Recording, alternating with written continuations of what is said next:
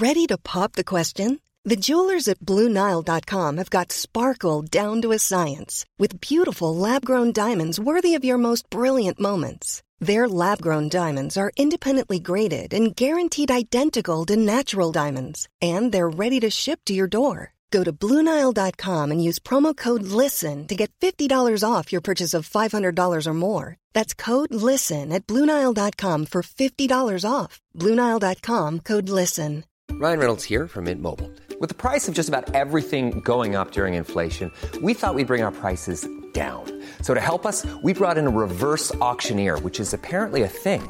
Mint Mobile unlimited premium wireless. Ready to get 30, 30, bit to get 30, bit to get 20, 20, 20, bit to get 20, 20, bit to get 15, 15, 15, 15 just 15 bucks a month. So, Give it a try at mintmobile.com slash switch. $45 upfront for three months plus taxes and fees. Promo rate for new customers for limited time. Unlimited more than 40 gigabytes per month. Slows. Full terms at mintmobile.com. I'm Sandra, and I'm just the professional your small business was looking for. But you didn't hire me because you didn't use LinkedIn jobs. LinkedIn has professionals you can't find anywhere else, including those who aren't actively looking for a new job but might be open to the perfect role, like me. In a given month, over 70% of LinkedIn users don't visit other leading job sites. So if you're not looking on LinkedIn, you'll miss out on great candidates like Sandra. Start hiring professionals like a professional. Post your free job on linkedin.com/people today. Jaså? Det var Eh, som fan. Ja, då kan vi börja med det då. Det hade jag inte ens skrivit in här i, i, i programmet men det är ju kanon.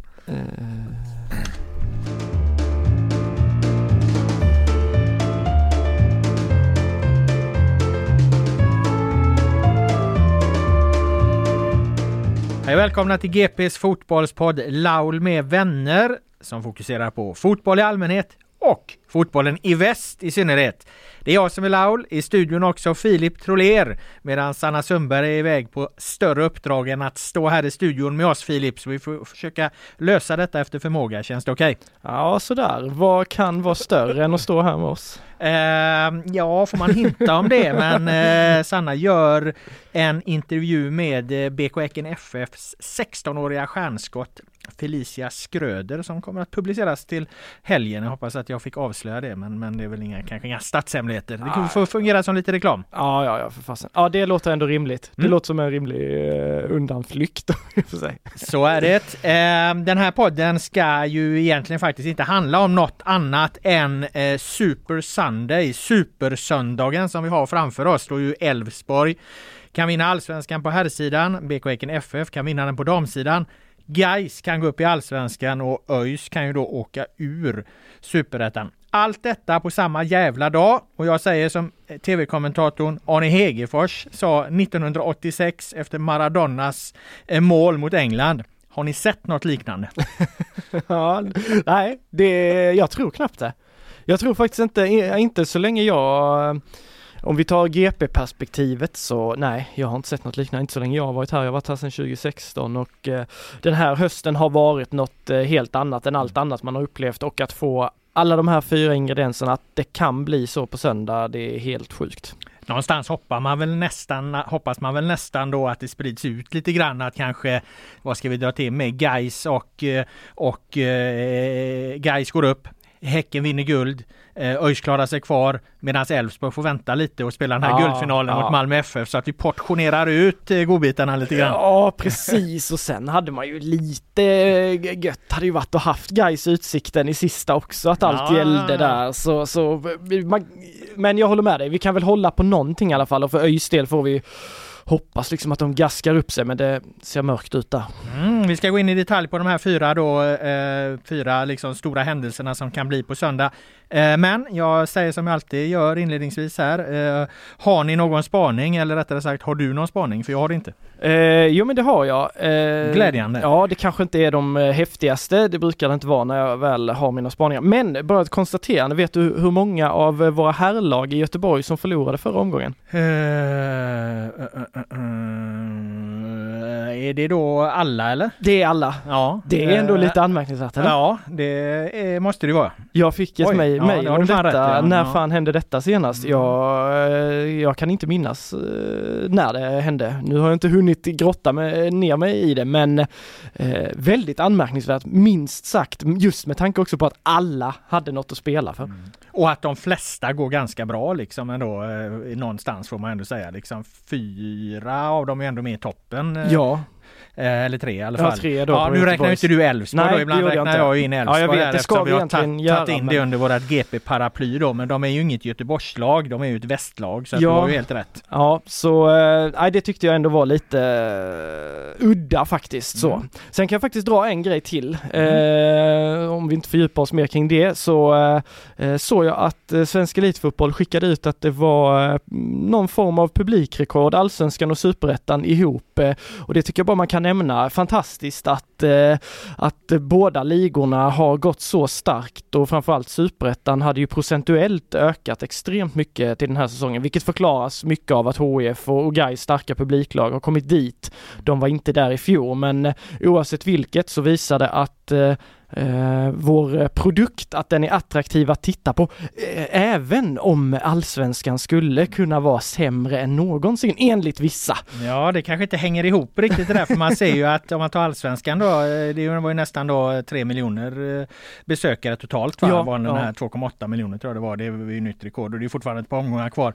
Eh, och då får vi tänka på att AIK är bottenlag, Mm. IFK Göteborg är bottenlag och båda de här gör ju sina bästa publiksäsonger på ett tag. Så att eh, det, det, det, det är ett intressant eh, fenomen då eh, får man säga att, att eh, trots att kvaliteten enligt vissa då är sämre än någonsin och trots att lagen också går väldigt dåligt sportsligt så kommer publiken ändå. Ehm, vilket är int- intressant och, och, och, och glädjande någonstans för att jag menar Absolut. supporterskapet eh, behövs ju som mest när det går som tyngst liksom. Det, det, är liksom, det är egentligen det det är det som ligger i ordet supporta och så. Det är därför jag ibland har vänt mig mot att liksom att man buar ut sitt lag när de förlorar. Det är då de behöver stödet och, och, och att stödet då växer i antal är ju glädjande eh, när det går dåligt för lagen. Ja, det finns faktiskt, jag tror det är tveksamt om det finns någon i, i fotbollssverige som blir så lycklig över bra publiksiffror som jag blir. Jag, eh, och nu noterade jag också att med två omgångar kvar så är publiksnittet över 10 000 i allsvenskan och det har det inte varit sedan det blev en 16-lagsserie så det är också fantastiskt liksom. Det visar att eh, fler lag klarar av att bidra och Mm. att de redan stora har bidragit på ett ännu bättre sätt. Alltså Blåvitt över 16 000 i, i snitt den här säsongen nu och det minns jag inte när det hände senast, om det ens har hänt. Det har det väl säkert men, men det är väldigt länge sedan i så fall. Det är till och med bättre än guldåret eh, 07 då. 07 ja. Mm. ja och även de andra lagen här eh, eh, har ju otroligt starka publikår. Elfsborg då, inte så konstigt kanske med tanke på, på eh, framgången de har. Eh, eh, häcken har ju, vet jag inte om de växer gentemot eh, förra året, men de har ju liksom en positiv trend över tid, även om den är stor pro- procentuellt. Men det är ju ganska låg, förhållandevis låga tal då. Eh, men det visar ju någonstans att det växer i, i, i, i alla delar då. Förutom en del eh, mindre orter ute i landet va? Så Ja, där har de ju lite grann. kämpigare så Mm. att eh, Ja men att det mattas av istället. Eh, klacksektionerna kanske har växt men de har väldigt svårt att attrahera sittplatspublik på, i, i vissa städer eller vissa orter och sådär. Så det är väl det enda smolket då kanske men eh, summa summarum så eh, jätterolig nyhet tycker jag. Att, så. Ja, och eh, tittar man bara lite spekulativt mot 2024 då, om Gais kommer upp, Västerås kommer upp, Degerfors och eh, Varberg försvinner så skulle det ju tala för att det kan bli ännu högre eh, publiksiffror nästa år. Särskilt kanske med tanke på om man kan dra, få stora till stora Göteborgsderbyn då som Exakt. spelar de på, på Stora Ullevi till exempel och, och dra in liksom 40 000 gånger två där. Ja det hade ju varit hur häftigt som helst så det är klart att eh, både för serien i stort och framförallt för Göteborgsfotbollen vore det ju perfekt att få upp guys. Och sen tror jag faktiskt också VSK om de kan, eh, de har inga kortsidor på sin arena som det är nu. Jag var ju där i, i helgen men eh, där borde gå att få in det. Jag tänker när de möter Stockholmslagen, tre stora jättar, de ändå Västerås en st- storstad i Sverige får man ändå säga. Eller en av Sveriges femte största pre- stad om jag Precis, minns ja, rätt. ja jag tror det. Eh, så där borde också finnas möjligheter till att bygga ett eh, ännu starkare så fotbollsintresse. Mm. Eh, bra, vi tackar för dagens spaningarna. Eh, jättebra. Eh, vi går rakt på våra ämnen då efter det eh, och vi ska börja med högst upp i den allsvenska tabellen då. Elfsborg slog ju eh, Blåvitt eh, med 2-1 på Gamla Ullevi i rivalmötet där. Eh, väntat men starkt får man ju säga ändå. Eh, nu står de inför en potentiell guldmatch då mot Degerfors. Om Malmö FF då dessförinnan eh, har tappat poäng mot BK Häcken på, på Bra, Bravida. Det var det vi pratade om lite redan förra veckan. Men vad, vad, vad känner du inför det här mm. Filip? Tror du liksom, kan Häcken, nu är de ju decimerade, Rygaard är avstängd, Romeo är avstängd, eh, de har tappat liksom guldchansen. Eh, kan, de, kan de störa Malmö FF, känner du? Eh, jag kände ju så när du ställde frågan till mig Norrköping-Häcken de två kommande bortamatcherna för MFF, kommer de ta full pott där? Nej, sa jag. Mm. Men jag trodde ju å andra sidan också att Blåvitt skulle lösa en pinne mot Elfsborg. Det var inte jättelångt ifrån att de gjorde det. Men med tanke på Häcken nu, det kändes som att eh, ja eller fakta var ju att gulddrömmen dog helt och hållet definitivt. Och nu är Rygaard borta och alltså Romeo, det är bra spelare och Simon Gustafsson är väl också lite lite oklart eller jag har inte det senaste där men eh, och Malmö jagar här. Nej, jag, nu får jag nog faktiskt ändra mig lite här och tro att Malmö tar den där alltså. Samtidigt har ju Häcken verkligen ändå någonting att spela för för att nu börjar Djurgården på riktigt nosa där. Ja. Det är fyra poäng liksom. Eh, Djurgården har ändå ett överkomligt spelschema eh, det sista här. Vinner de sina matcher och, och, och Häck, eller vinner de nu nästa omgång samtidigt som Häcken skulle förlora mot Malmö, ja då är det bara en poäng. Då står, då står Häcken inför det helt avgörande. Visserligen Brommapojkarna borta, det är det, det det, men då är det sista matchen. Då kommer allt liksom nerver och allt det där in liksom. Så de, de, de, de kan ju försätta sig i ett utsatt läge här Häcken om de inte eh, ja, vinner helt enkelt. Yes. Så att de har ju verkligen något att spela jo, för. Det, det ska man de. komma ihåg. Det har de, det har de. Jag menar mer den här mental, alltså Absolut. lite så här. Och så dessförinnan har de varit uppe i Molde och stordäng där liksom. Så de har, det är ju ingen bra känsla. Så det här är ju ett Häckenlag som har börjat förlora matcher till höger och vänster hela tiden känns det som.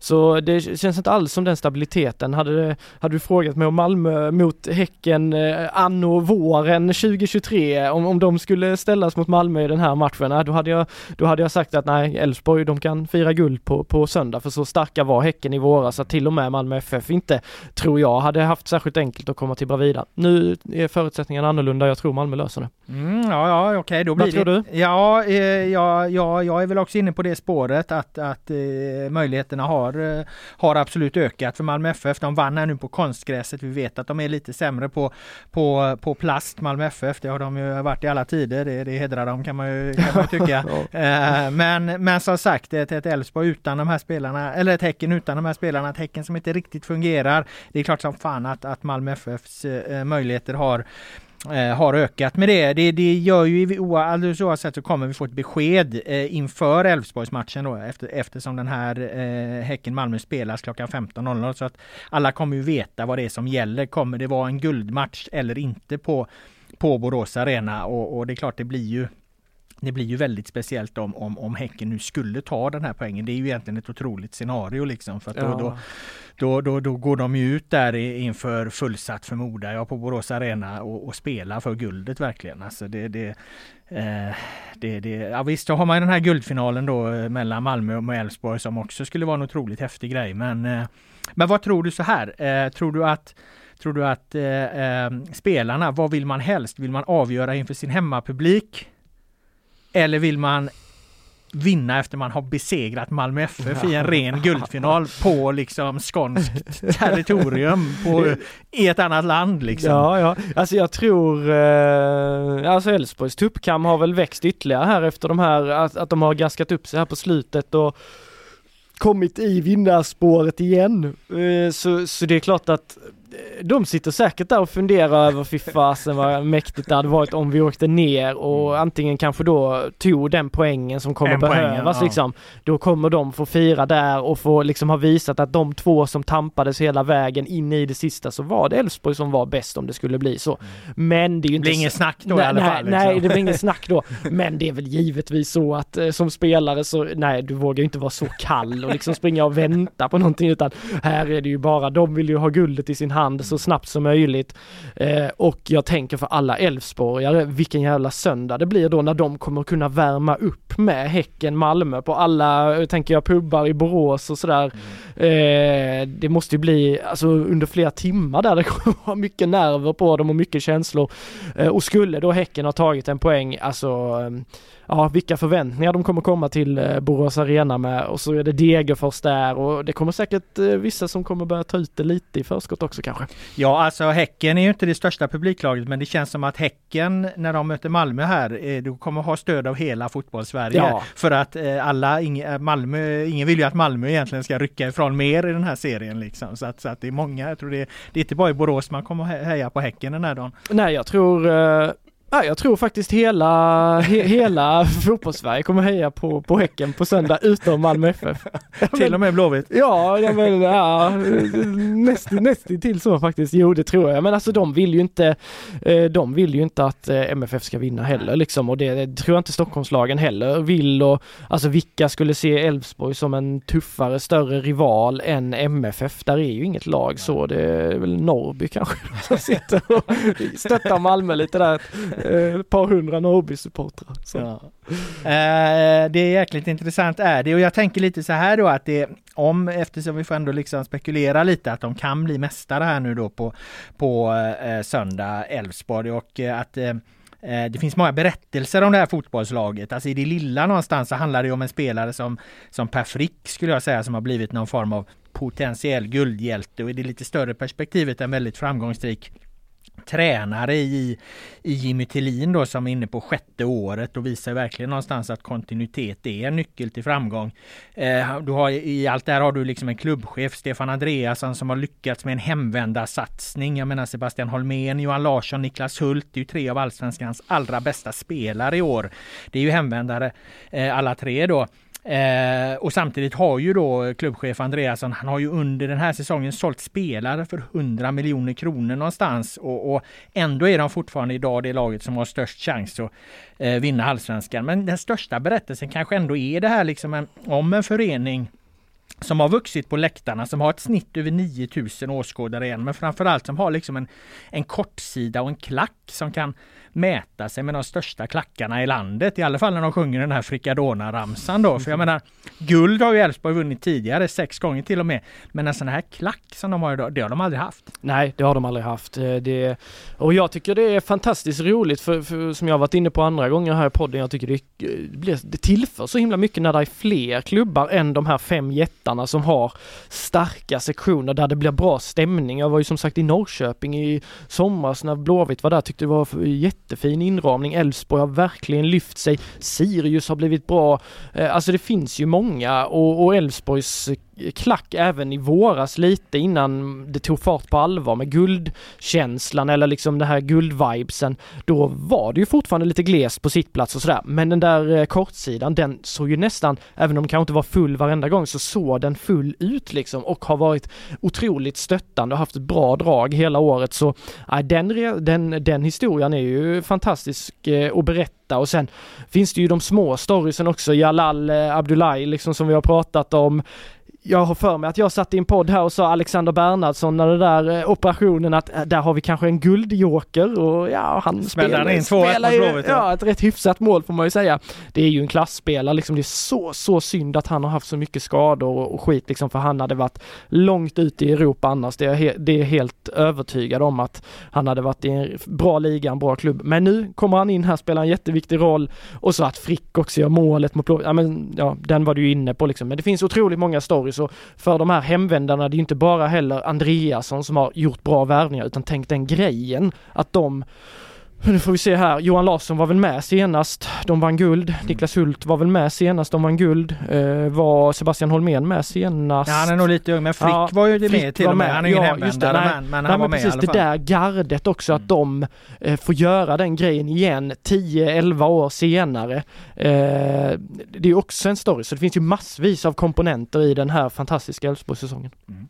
Och om det nu inte blir så att de vinner på söndag, då har vi ju också som vi berörde lite lättare en jävla story någonstans. För då får vi ju den här rena Ja. eh, guldfinalen då. Malmö FF mot Elfsborg på Eleda stadion i, i, i Malmö. Något som jag tror alltså, det kanske någon kan rätta mig här, men jag, det har bara hänt en gång i Allsvenskan tidigare att, att, att det alltså är en ren jävla guldfinal. Och det var ju 2009 då när Blåvitt och AIK eh, möttes på, på, på Gamla Ullevi. Och det är ju en av Allsvenskans mest klassiska matcher Ja. alla tider liksom. Alltså be någon som är fotbollsintresserad att nämna en match så tror jag väldigt många kommer svara IFK Göteborg mot AIK just för att det var en ren guldfinal. Ja. Och, och, eh, nu var ju EU, IFK och AIK sådana rivalklubbar. Det var Göteborg mot Stockholm och allt det här liksom. Och, så att riktigt lika stor kanske Malmö-Elfsborg inte kan bli ur det perspektivet eftersom som, ja, det är saker här som de är. Men, men det är ändå en ren guldfinal är något otroligt speciellt för det, det, det händer så sällan. Nej, så är det. Håller med. Eh, Det, det är inget snack om det och den 2009, alltså det var en klassisk höst också med Stares rövarband, Bojan och de här. Det var mycket Mutumba Ja. Mutumba och eh, Flavio och Dooley Johnson, Dooley inte Johnson. förglömma. Alltså det var ju helt galet vilka karaktärer som fanns i det laget.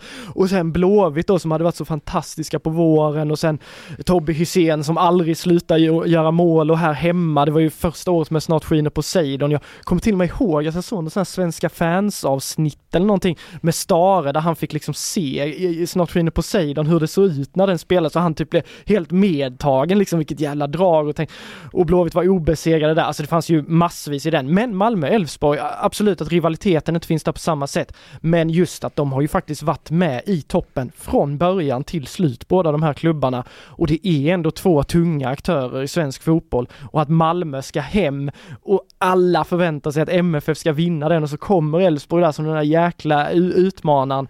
Eh, jag hoppas ju att, eh, att det blir liknande uppladdning som inför Blåvitt AIK och jag tycker liksom att den matchen Ja, alltså som fotbollsälskare, du kan ju dö för eh, sådana stunder liksom. Mm det var i Lalkoling eh, vi spelade Ja, upp så den för start. Ja absolut, vi Ja, hade även eh, en, dig en, även replika av Lennart Johanssons pokal som vi ställde fram till Stare och han vägrade röra vid den. Så var det, Ja, så jäklar eh, alltså. det var- ja det var- ni som körde Ja, den så alltså. vi spelade upp det där. Ja, det, men den vill satte, jag minnas i alla ja, fall. men den så att- satte, den ja. satte sig. Jag, för jag kommer ihåg det. Alltså, alla som var fotbollsintresserade och alla ville ju bara, shit den här matchen liksom.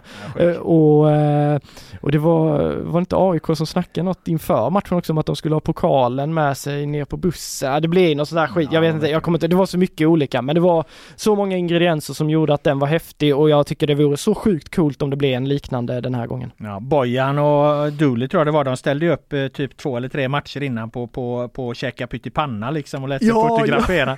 Med det var, var ryktet så att Stare var inte glad åt att de, att de gav Blåvitt den tändvätskan då. Men de löste ju det i alla fall. Så Ja, att, så att, ja vad fan Mutumbas två lax nio Ja, grejen. så den är ju också en klassiker alltså. Ja. Han måste ändå varit nervös i paus där. Jag, jag minns ju Blåvitt var ju fantastiskt bra första halvlek av den matchen. Ja, Liksom. leder ju. Ja, de ledde ju. Thomas Olsson gjorde målet där och, eh, Men AIK vände och, att, och, och, och också att Tjärnström gjorde det, stängde det där. Det var ju också en story. Nej det Herregud. hade ju verkligen allt. Och, Ja. och, eh, men sen var det ju sorg i Göteborg här i, i, i många dagar. Och Ja. många, och fan, jag har polare som fortfarande inte har hämtat sig från den här jävla matchen. Så att det, det, det, det är klart att det, det är ju höga insatser. Ja, och jag har för mig Blåvitt att de mötte sin cupfinal också den eh, hösten sen. Just det, just det. Som AIK också Som vann. AIK också vann, ja, precis. så det blev klart dubbla smällar för, för Blåvitt.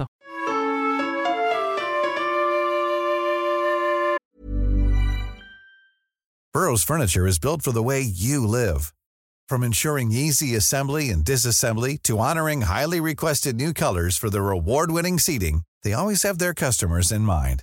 Their modular seating is made out of durable materials to last and grow with you. And with Burrow, you always get fast, free shipping.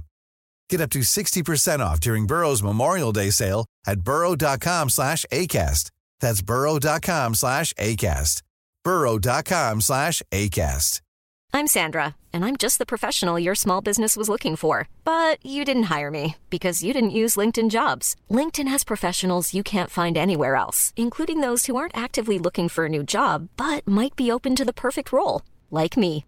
In a given month, over 70% of LinkedIn users don't visit other leading job sites. So if you're not looking on LinkedIn, you'll miss out on great candidates like Sandra. Start hiring professionals like a professional. Post your free job on linkedin.com/people today. Hey, it's Ryan Reynolds, and I'm here with Keith, co star of my upcoming film, If, only in theaters, May 17th. Do you want to tell people the big news? All right, I'll do it. Sign up now and you'll get unlimited for $15 a month in six months of Paramount Plus Essential Plan on us. Mintmobile.com slash switch. Upfront payment of $45 equivalent to $15 per month. Unlimited over 40 gigabytes per month. Face lower speeds. Videos at 480p. Active Mint customers by 531.24 get six months of Paramount Plus Essential Plan. Auto renews after six months. Offer ends May 31st, 2024. Separate Paramount Plus registration required. Terms and conditions apply if rated PG. Vi ska byta till eh, eh, damallsvenskan. Eh, I veckan så svarar ju Sveriges landslag på damsidan för en svag prestation mot Italien, 1-1 bara. Och nu blir det förmodligen inget OS i sommar. Inget OS heller. Sen tidigare är det klart att herrarna missar EM. Men eh, BK Häcken FF kan ju som sagt vinna SM-guld eh, på damsidan och det är ju kul för oss här i Göteborg. Eh, det vore i så fall det historiska första SM-guldet sedan eh, BK Häcken tog över då det här laget från eh, eh Kopparbergs Göteborg. Eh, det, där väntar ju också en seriefinal nu då på Tele2 Arena, eh, Hammarby. Eh, annars kan ju då Häcken säkra guldet i sista omgången också mot, eh, eh, mot Piteå. Men Hammarby-Häcken på Tele2 Arena inför vad man tror kommer bli en rekord eh, rekordpublik. Det är ju heller ingen dålig fotbollsmatch. Nej, det suger att allting ska vara samtidigt även om vi har en supersöndag för den hade man ju också, alltså det är ju en historisk match det, det, det också, med. Det, det är ju hur man än vänder och vrider på det. Och skulle Hammarby vinna den, då är de väl på samma poäng inför sista och målskillnaden mellan de två är ju dessutom sjukt jämn. Ja, så då blir det ju tryck ja, då, på Häcken. Ja, då blir det tryck på Häcken.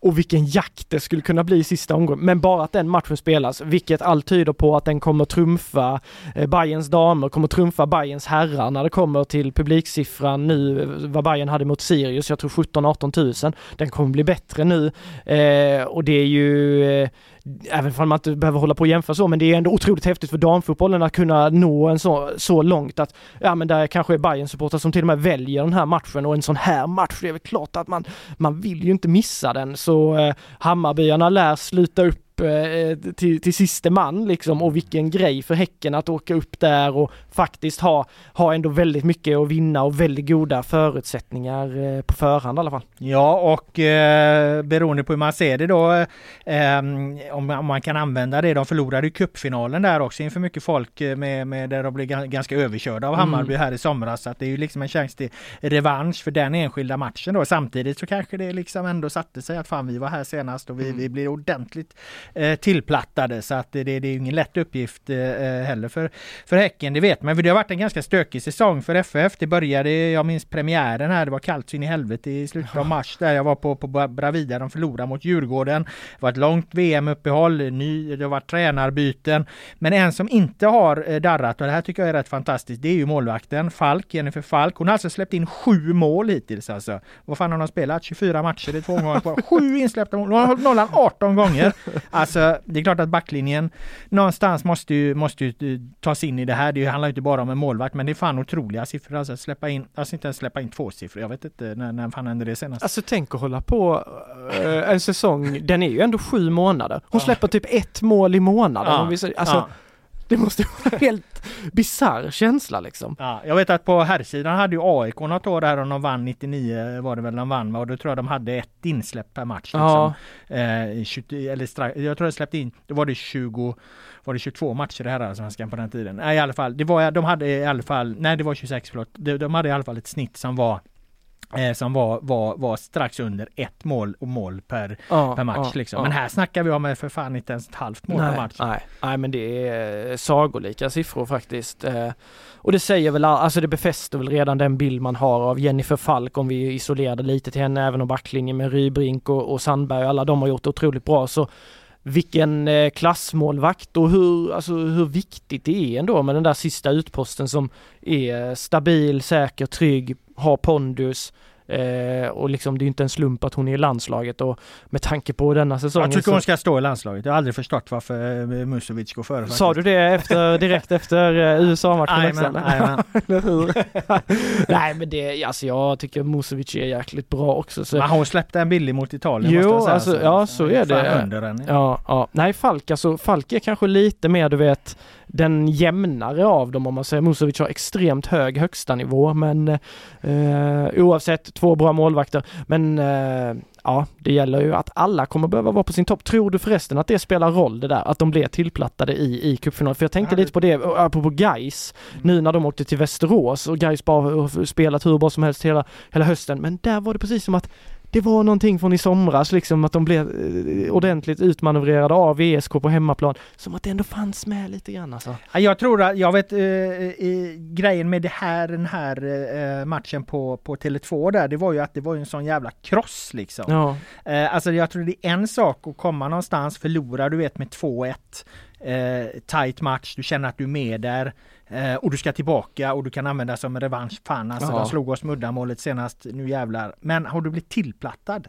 Då är det ändå kan otäck vara, känsla ja, Jag vet alltså. inte, vad vann Västerås med mot Gais där? Vad var det? 2-0 men det var, Var ju det- total eh, utspelning faktiskt. Ja, alltså. det, sånt kan vara jobbigt liksom Ja. för att om det kommer för nära i tiden då så att det någonstans fin, finns mentalt liksom att de andra går in, går in eh, och, och, och ena laget direkt känner att fan alltså.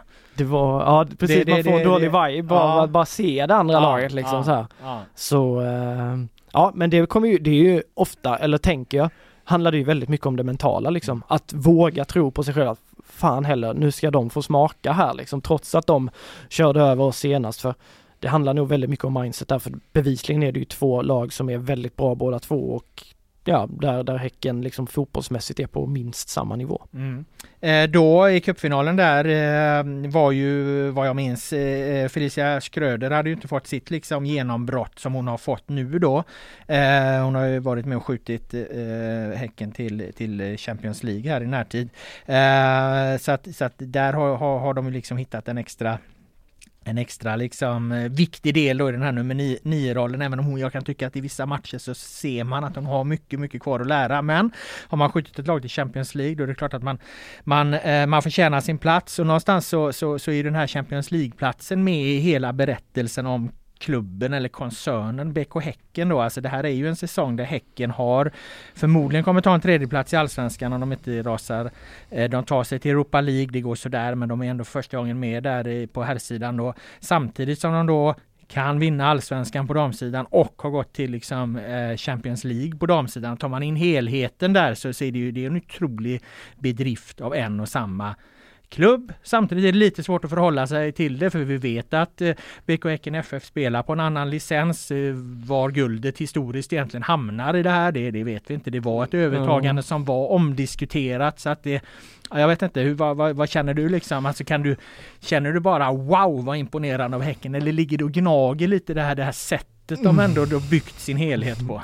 Vad tror du bakåt, bakåtsträvaren Filip Troler tänker om det? Ja, men du, Ja, nej, man nej. vet aldrig. Nej, nej men det är klart att först kan vi bara flika in ett cupguld för herrarna också och, eh, Ja just det, så, och ett cupsilver för damerna. Så att det är ju hur otroligt alltså. som helst. Ja. Nej men primärt så är det så här, då känner jag ändå att wow vilken, alltså vilken grej, vilken säsong koncernen BK Häcken gör, eller BK Häcken gör. Någonstans får man ju, eh, vad ska man säga, acceptera, även om man ogillar någonting så får man väl ändå förhålla sig till att, ja men som vi har pratat om några gånger, att ja det är godkänt att göra på det här sättet. Att då leta efter detaljer, att ja men de spelar på en annan licens och sådär. Det, det kan väl egentligen jag tycka är, är lite larvigt, men för mig är det ändå att det ligger någonstans och gnager just för att jag är så principiellt så jädra emot alla sådana typer av övertagande för att jag tycker det är plastigt. Jag tycker att det ska alltid ske den eh, organiska vägen. Jag vet att det är bakåtsträvande kanske kan vissa tycka och sådär men för mig är det så. Jag, jag tycker ändå att det gnager lite men här liksom när vi pratar om det och när vi snackar om deras säsong så är det inte så att jag sitter och tänker att ja, det här är bara på låtsas liksom utan de har tagit över det här laget och sen de tog över det här laget så har de ju gjort ett jäkligt gediget och bra arbete. Mm. Ja, äh, nu la du till de här cup, eh, cuptitlarna eller cupmedaljerna då. Det tänkte jag faktiskt inte på. Nej, man glömmer dem liksom. Sammanfattar Men det- man det då, det är det alltså. Det är en otrolig liksom medaljsamling och Europa-avancemang av en och samma klubb inom, inom två år här liksom. Hur mycket de har plockat på sig här på alla sätt liksom. Alltså, Ja. det, det, det, och, och, och saknar någonstans motstycke historiskt när man tar in det både här och dam liksom. Typ så faktiskt och eh, också alltså vilken klubb det är som gör det för, eh, för eh, inte så himla många år sedan så var Häcken fortfarande den här som man betraktar lite så, lilla kvartersklubben som kanske, ja, de kommer vara uppe i allsvenskan då och då, men de kommer aldrig ha något vettigt att säga till om. Sen har de ju växt och de liksom, sen de hamnade på Bravida Arena och de känns som att det har blivit mycket mer professionell och GPA har bara blivit mer och mer bättre anläggning och de de har ju möjlighet att addera saker, att göra satsningar. Dels då på grund av Gotia-miljonerna men framförallt kanske nu också på senare år då det fina arbetet med transferförsäljningar och, och hur de bygger klubben som helhet. Så eh, nej, det är faktiskt helt makalöst. Vi går vidare till Geis som vi har pratat om hur länge som helst. Ibland känns det som att de, att de ska eh, komma upp i den här allsvenskan som ju alla grönsvarta ser fram emot så mycket. Eh, men Filip, till helgen, då kommer det väl ändå ske Gais is going up? Eller finns det någonting nu som, som, som talar emot att det återigen ska bli ett, ett hack här i, i kurvan? Ja, det, alltså det, det, det självklara är ju, eller det man ska tänka är ju att ja, de borde lösa det sett till hur de har presterat den här hösten. Men en, eh, en förlust mot Västerås, eh, de fick se deras firande, de fick vara med om det, eh, känna att de förlorar än en gång mot VSK. Det är tydligt att de då inte är är det bästa laget. Vem vet vad det för med sig för reaktion. Som tur var då för guys är ju att utsikten då eh, faktiskt väldigt väntat tyckte jag med tanke på eh, hur svårspelade Skövde är och hur decimerade utsikten var att de också förlorade så att eh, summa summarum så blev det ju att trots att guys förlorade så tog de ett steg närmare all, eh, allsvenskan i och med att det är en match mindre kvar, eh, färre kvar att spela. Eh, men nu åker de till Jönköping. Vi vet ju inte exakt vilka förutsättningar de kommer resa dit med. Eh, Utsikten ska ju möta Gävle på fredagskvällen. Jag räknar väl ändå med att Utsikten vinner den matchen. Vinner Geis i Jönköping, då har de tre poäng och 19-20 vad det nu kan bli plusmål att gå på. Då är det ju i praktiken klart. Mm. Men jag vet inte om det blir någon planstormning och sådana grejer förrän det är matematiskt klart. Det var ju lite uppe på tapeten eh, redan inför VSK-matchen och Fidde och gänget där uppe på Gaisgården, de var ju väldigt tydliga med att ja, men man kan, vi kan ju inte stå där i några guldhattar eller fira med champagne och sånt förrän det är alltså 100% säkert. Nej, det riktiga firandet blir ju aldrig förrän det är helt nej, klart, nej. klart liksom. Så jag antar att de i så fall sparar det till, till eh, Sista omgången till, mot, utsikten. mot utsikten. just där. Men vad blir det då? Vad sa du? 19 mål där och det skulle alltså eftersom de möter varandra så ja. blir det ju dras och läggs det ju till i båda riktningar. Precis. Så de skulle alltså vinna med vad blir det då? 9-0 utsikten i den här matchen? Ja, om vi, om vi räknar på att det skulle vara status quo med målskillnaden efter de här så är det nästan så att Bosko och de måste gå för tvåsiffrigt. och det, det kommer ju inte hända liksom. Så sån kollaps kan inte... Inte ens i Superettan?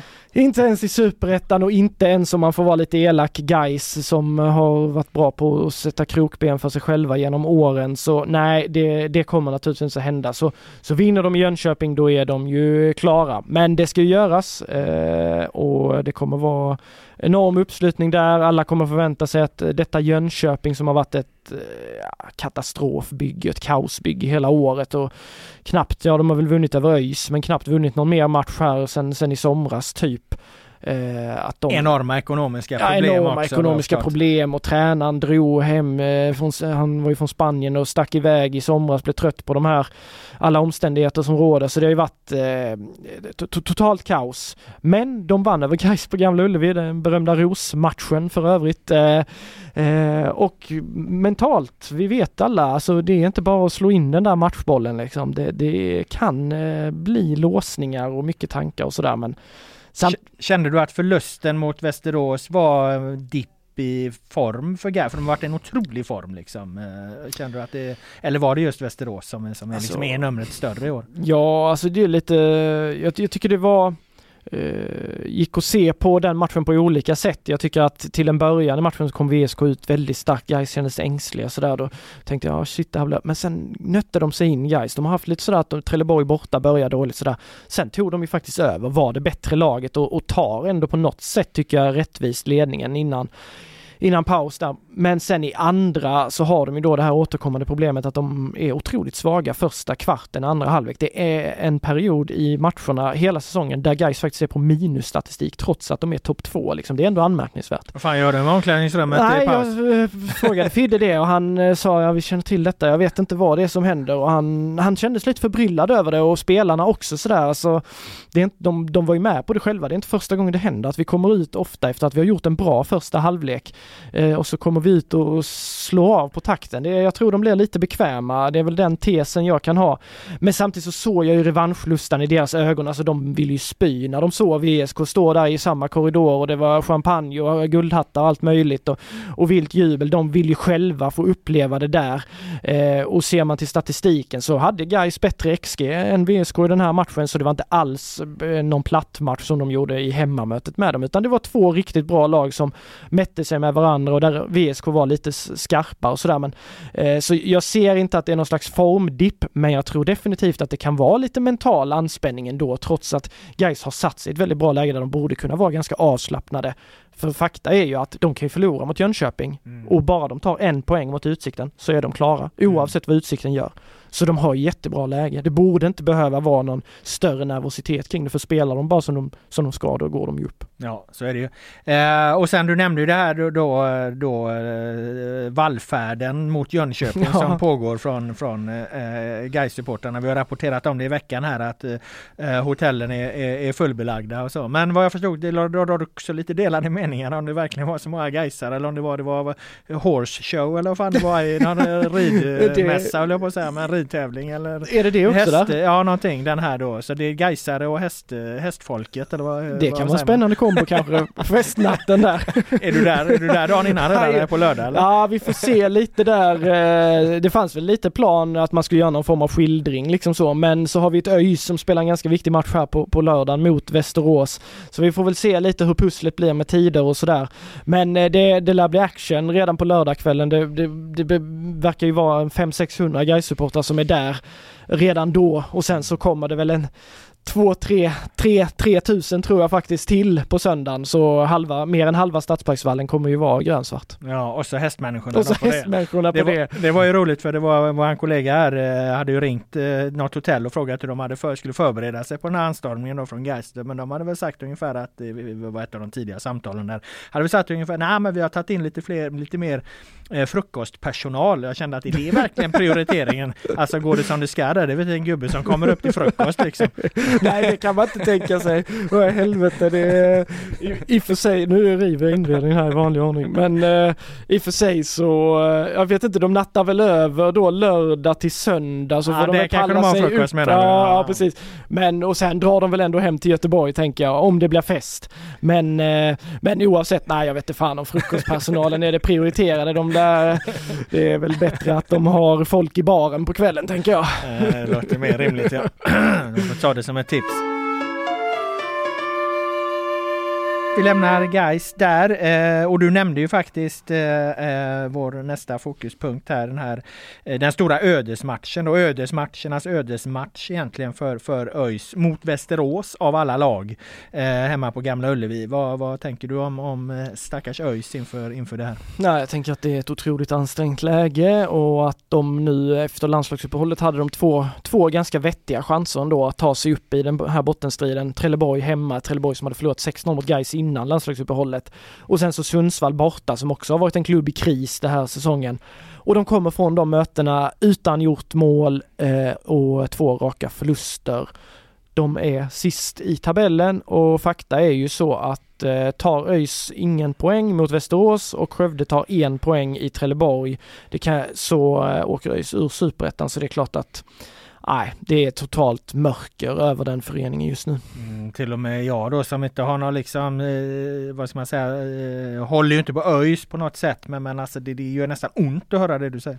Ja, men Man kan förstå ja, liksom alltså det kan man ju, jobbigt alltså så blir det ju. Alltså man, eh, eh, man har varit med om mycket eh, upp men kanske framförallt nedgångar i Göteborgsfotbollen under de åren man har varit här och det är klart att det blir eh, det, det är ju inte kul att se men för det är ju människor som alltså genuint mår piss. De, som lider. Ja men som lider och vi ser supportrarna och vi ser tränare, alltså Jeffrey Orbin, titta på honom liksom jämför den energin han hade i början av säsongen jämfört med nu. Alltså det där är ju en man som lider. Stefan Jakobsson såg exakt likadan ut när, när guys från att vara bra i början på säsongen 21 till att de åkte ur. Och jag kan rabbla varenda tränare faktiskt eh, som ser ut, alltså det är omöjligt att freda sig mot det trycket, den pressen som blir.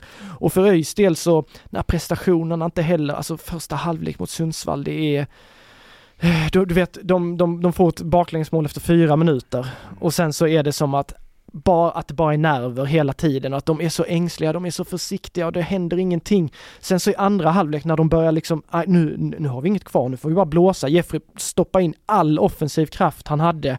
Då började det hända grejer, då hade de skott insida på stolpe och de hade flera bra chanser i sista tio minuterna. Då har han ju, han har ju all offensiv kraft, de bara matar upp och trycker på och trycker på. Men då har de ju inte skärpan och marginalerna med sig heller. Så, så blir det liksom att det är lite för sent då. Eh, och nej, och när man ser också, de har varit där nere nu tre år i rad. De klarar sig med nöd och näppe i fjol då i form av Al Holmströms mål i kvalet. Eh, och så nu är de där igen. De lovade liksom varandra själva där att, att vi, vi, får inte hamna här igen och nu är de här igen och de är i ett ännu värre läge. Det är ju sorgligt.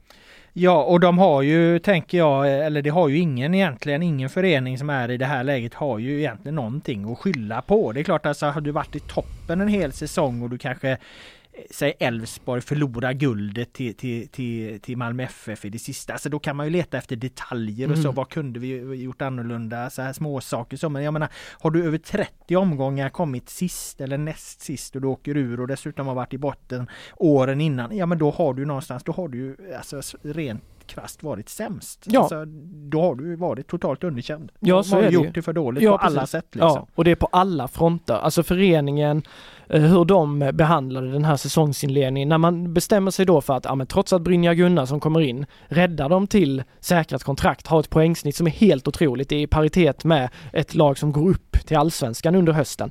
Men det finns ett spelarmissnöje med Gunnarsson och att det finns ingen spelidé och det var en primitiv fotboll och träningarna såg jag ju själv, de var ju lama som bara den.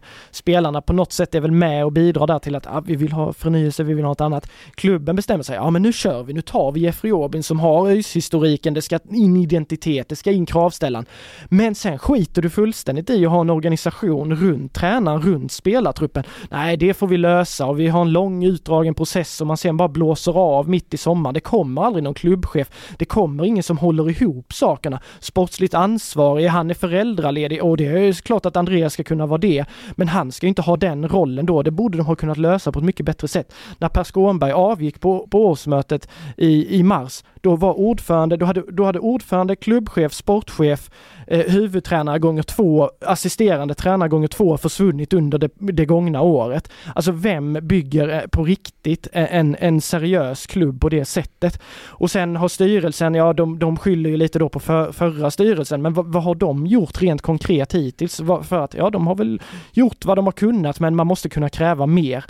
Och truppbygget också som är ett hokus pokus med massa lån och kortsiktiga lösningar. Det känns som att det bara är liksom eh, lappa och laga hela tiden kring det här bygget. Och till slut, vad händer då? Jo, då åker du dit. Gais åkte dit efter att ha varit i bottenstriden fyra år i rad. Och femte året, nej, då kom smällen. Här och nu kan jag inte se att det slutar på något annat sätt eh, för ÖIS del. Och då är det underkänt och spelarna också. Alltså vad fan, har de varit och jagat bort tränare och så här, då får de ju fan ta lite ansvar, och kunna prestera på ett bättre sätt. Man kan inte skylla på Jeffrey den här gången heller, även om han också har skuld i det hela. Mm.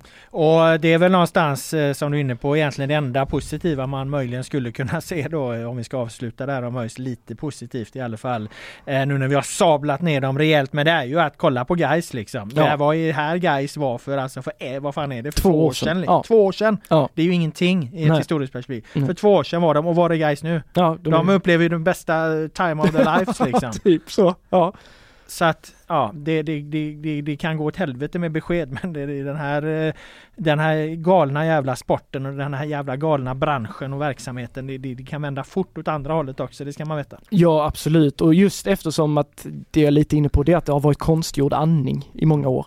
Blir, åker de ur ÖIS, ja då ryker i princip alla kontrakt. Då kan de göra sig av med massa, om man får säga det, dödkött. Spelare som har stora namn men som inte bidrar någonting och inte har bidragit egentligen under hela säsongen. De kan kan bygga om, eh, verkligen göra, slimma organisationen, inte så mycket röj och röra. Guys gjorde exakt det och man tänkte att det där var deras domedag och det är ju den känslan man har runt ÖIS nu. Att ja, det här är totalt mörker och det kommer gå åt helvete. Men bevisligen i fotbollsvärlden så går det om du gör rätt saker. Och där får jag väl ändå hylla dem lite eller lyfta dem lite, Terje och gänget, att de i alla fall verkar ha en jäkligt tydlig plan nu för vad de vill göra nästa år. In med en operativ chef, in med en sportchef och de två personerna ska vara det som håller ihop hela föreningen oavsett om det blir ettan eller superettan. Och då har man ju ändå förberett sig och liksom, och de är ju igång med de rekryteringsprocesserna, vilket ändå borde eh, ge möjligheterna för att ÖIS ska kunna studsa tillbaka på ett bättre sätt. Eh, chansen för det blir större då. Och dessutom så är klubbar som ÖIS guys engagemanget kommer alltid finnas där. Det kommer alltid finnas sponsorer som vill stötta den typen av föreningar. Mm, ja, för det ska man veta i fotboll att det finns liksom två saker som styr över allt annat och det ena är pengarna och det andra är liksom en kompetent ja. ledning någonstans. Att man bygger en klubb uppifrån med, med, med liksom en bra ordförande, en eh, som, som utser en bra klubbdirektör eller VD då liksom som värvar bra tränare så man har liksom en kedja av, av bra personer där under. Då kan man liksom, även om man inte har fått in mest pengar, så kan man bygga en stabil och hållbar verksamhet. Men du måste ha bra kompetenta människor. Det är någonstans det allting ramlar ner i. Pengar och kompetenta människor, då kan resultaten komma på det om de här tar rätt beslut. Det är ju så liksom. Ja. Det, är, det, är, ju inte, det är ju så svårt och så enkelt är det. Ja, så svårt, precis. Och det är ju den svåra, det är ju svårt att få in massa cash om du inte är en jätteförening. Det är svårt att kanske pricka exakt rätt, men så fel som ÖIS har prickat många gånger, det, det, det är alldeles för hög felmarginal. Det, där borde man ha kunnat göra det mycket bättre i rekryteringsprocessen. Vi ska avsluta den här podden med vårt stående moment, en eh, Svennis-skala. Eh, vad har varit bra, eh, mycket bra och mycket, mycket bra. Vad känner du Filip? Eh, ska jag eller du börja? Vi är bara två här idag.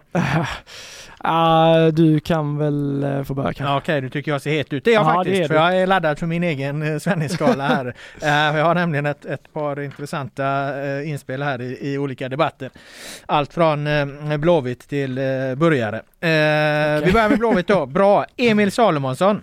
Han har ju blivit något av en sanningssägare här på sista tiden eh, tycker jag.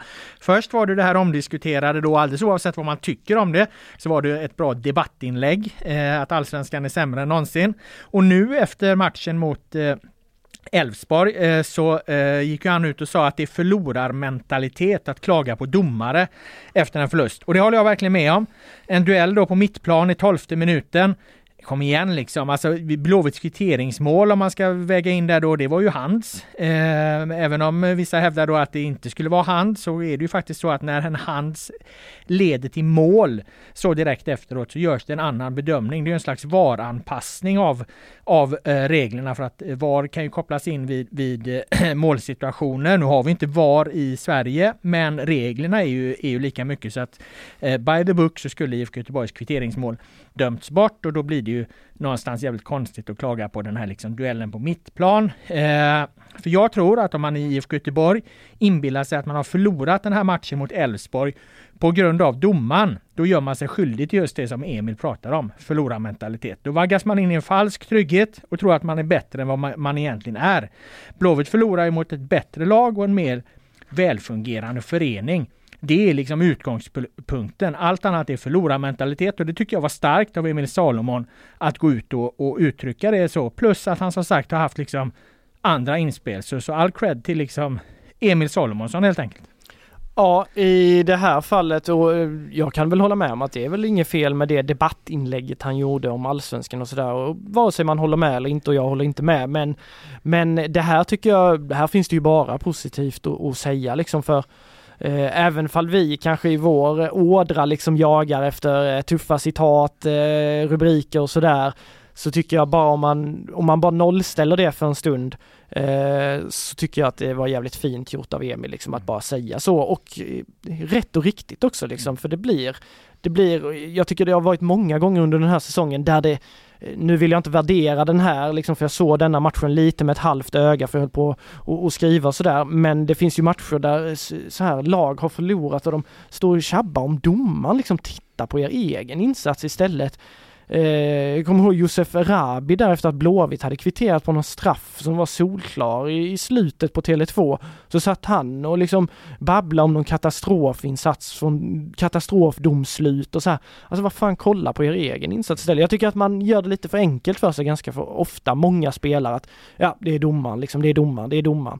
Eh, så... Nej, för vill du bli bättre liksom, då är det som Emil säger, då måste du ja. titta på din egen prestation ja. för det är den du kan påverka. Ja, liksom. ja. och där var det är bara fakta liksom att Blåvitt förlorade den här matchen. Och det är klart att från deras perspektiv så hade de domar mot sig, tycker de.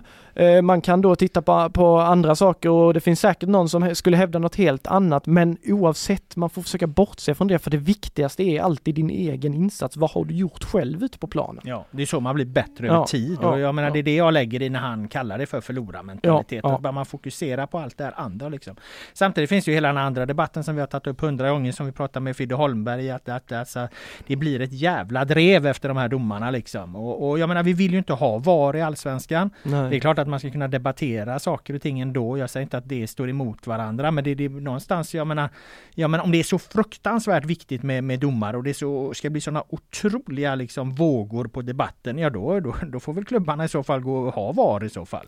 Ja. Att, eh, och, vilket jag inte tycker. Jag vill inte ha VAR. Nej. Därför tonar jag alltid ner det där lite grann. Jag nämnde det med i förbifarten i min egen krönika om den här matchen. Liksom, att, ja, för att, för att eh, annars blir alternativet, jaha, men ska, man, ska jag lobba för VAR då? Nej, det har jag inte tänkt göra för jag vill inte ha det. Men däremot vill jag inte ha ett drev efter domare varje gång det blir fel. Nej, nej men det det blir liksom för mycket, det blir generellt för mycket domarperspektiv och som du säger där, där har ju vi också ett ansvar. Hur, var vill man lägga det? Eh, och jag är också eh, tydlig motståndare till VAR. Eh, jag vill inte heller ha det och jag fattar ju att eh, en dag om trycket blir för, orden blir för elaka, för ständiga liksom påhopp och sådär. Då, då får vi det vare sig ja, vi vill ja, eller inte. På, på ett eller annat sätt känner jag att då kommer det landa här ändå liksom. Och det vill man inte. För då tar vi bort det där spontana som man själv älskar så mycket med, med fotbollen.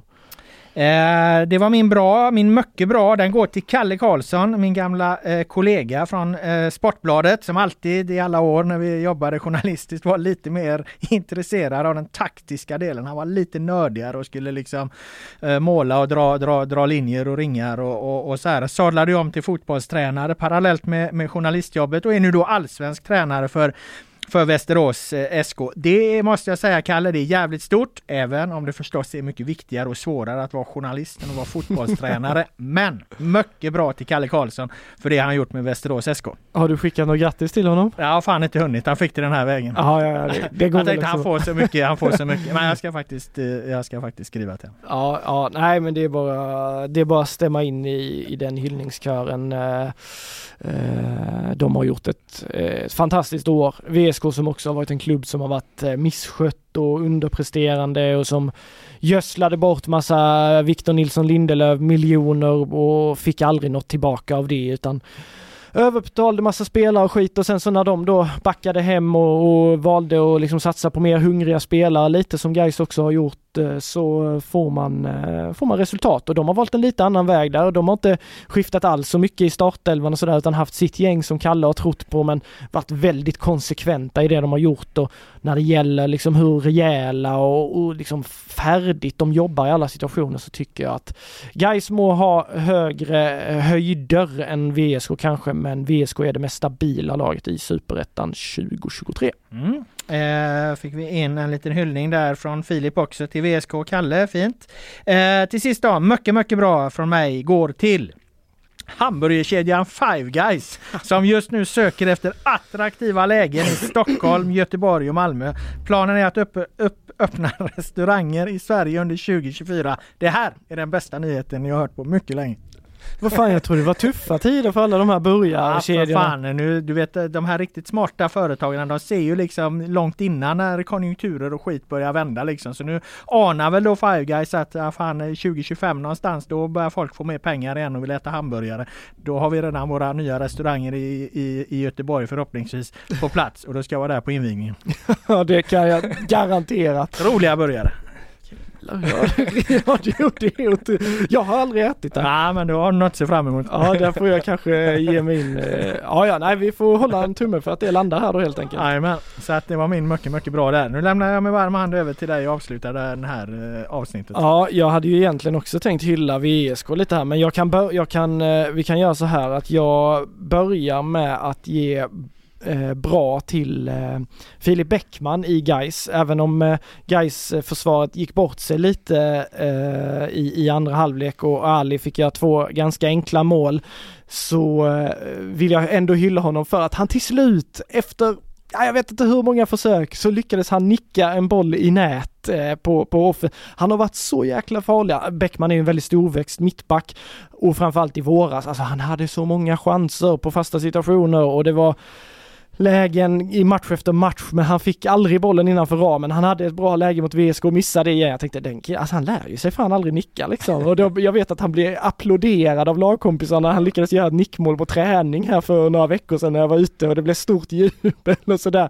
Eh, med glimten i ögat. Men till slut så, så får han till en nick och mot ett storväxt lag som Västerås. Han kommer fram där och bara manglar in bollen. Eh, lite som Jeppe Brandt gjorde mot eh, öst, Öster där. Gled han på knäna sen också Nej, eller? det gjorde han inte, det gjorde han inte. Inte riktigt lika hård för som Brandt. Men eh, det var ett tjusigt mål och det var viktigt för Bäckman att få, få spräcka den nollan även om det inte blev några poäng för Gais. Mm, eh, bra, med välförtjänt hyllning där. Eh, mycket bra. Eh, det, det tycker jag faktiskt att eh, trots att allt är så dåligt med ÖIS och att de är i skiten och mår piss och hela det där så tycker jag ändå att eh, personerna som verkar i klubben förtjänar ett litet omnämnande för att de inte de kanske inte säger de starkaste sakerna, de kanske inte gör de häftigaste citaten alltid. Men jag tycker ändå de är, har varit otroligt professionella hela den här jobbiga perioden. Allt från Jeffrey till lagkapten och även alltså ordförande och Andreas och hela gänget. Alltså Till, tillgängliga alltså. Ja, tillgängliga. Inget sånt här eh, gömma sig och skjuta upp intervjuer och stänga av och hit och dit, utan det har varit alltså helt, du vet jag satt och följde Sundsvallsmatchen hemifrån, man tänkte så här shit nu har de torskat, det här kommer bli jobbigt att få tag i dem. Inga problem, Jeffrey svarade, Daniel Paulsson, alltså de direkt, hur proffsigt som helst, så det tycker jag faktiskt i den jobbiga sitsen, det, man kan tycka att det ska vara en självklarhet, men jag tycker faktiskt lite cred ändå för att de har stått upp så rakryggade och, och varit tillgängliga precis hela tiden och inga, inga konstigheter liksom. Nej, där är jag beredd att eh, stämma in även om jag inte bevakar dem och någon erfarenhet. Det du säger så tror jag det är extremt viktigt även om fotbollen har höga publiksiffror och, och allt sånt där nu. Eh, saker och ting kan förändras. De är i mångt och mycket beroende av att det finns liksom media som följer dem och, och, och rapporterar. Då måste man liksom ta svängningarna. Man får, måste vara där och svara på frågorna när det går dåligt. På samma sätt som man gör det när det går bra och allt är, är, är, är frid och fröjd. Man får inte vara så kortsiktig så man, man okej nu har vi mycket publik på våra matcher och då, då skiter vi i media för, för att i grund och botten tappar fotbollen den liksom den eh, unika eh, positionen de har i svensk idrott med tanke på hur mycket vi bevakar. Vi bevakar det mycket mer än hockeyn liksom. Eh, då, då, då kan det gå rätt fort åt andra hållet så att det bör ju klubbarna eh, vara medvetna om och, och i grund och botten handlar det just om det att även ta frågorna när det är jobbigt. När det är bra så vill ju alla vara med i tidningen men när det går dåligt då får man ta det då också för att man får se saken i ett större perspektiv och det är väl det du sätter fingret på där. Ja, exakt så. Eh, så nej, det, det får de faktiskt, det, det ska de lyftas för faktiskt så. Eh, och sen... Eh, Mycket, mycket bra då. Ja, där hade jag egentligen tänkt ta den här gais invasionen för jag tycker det är så jävla mäktigt att de eh, kanske blir 3-4 tusen man där i Jönköping. Eh, kan bara flika in att för 1954 tror jag det var, då vann Gais SM-guld i, i Jönköping på Stadsparksvallen. Var det Eh, senast de vann guld eller? ja, jag tror faktiskt det. Jag tror faktiskt det. Så det är Det har en... hänt en del sen dess. Ja, det är inte det. Vad fan är det? 69 år eller någonting tror Ja, jag. spelat ett eh, ja. fotbolls-VM i Ja. Sverige däremellan till och med. Ja, det... Ja, så nej men jag hade väl tänkt ta, ta den eh, guys invasionen men alltså egentligen så kan jag väl bara avsluta med att eh, Sanna alltså, hyllade ju förra veckan liksom, men eh, glädjen över att kunna få eh, vara med och bevaka något sånt här och den här supersöndagen som vi har framför oss. Det är mycket jobb och slit och så här, men det är ju helt, eh, helt otroligt, helt fantastiskt att, eh, att det är så mycket på spel och att eh, det är så mycket, mycket att skriva om och nej, jag, jag känner mig privilegierad att, att få vara med om det här. Mm, det skriver jag verkligen under på eh, också och det var väl ett bra sätt att knyta ihop det här eh, programmet. Det kommer ju heta, eh, tror jag, Supersöndagen och det var där vi började och det var där vi slutade. Och med de orden tackar jag dig Filip för Tack. dina kloka inspel och synpunkter. Vi får se om vi, om vi överlever den här nu då söndagen där och om vi, är tillbaka ett, med ett nytt avsnitt nästa, nästa vecka. Sjukskrivna. Det, det, det siktar vi väl på, på, på vara, i alla fall jag. jag tackar alla som har lyssnat också ja, Loud med vänner är tillbaka nästa vecka med ett nytt avsnitt. Ha det bra så länge. Tack!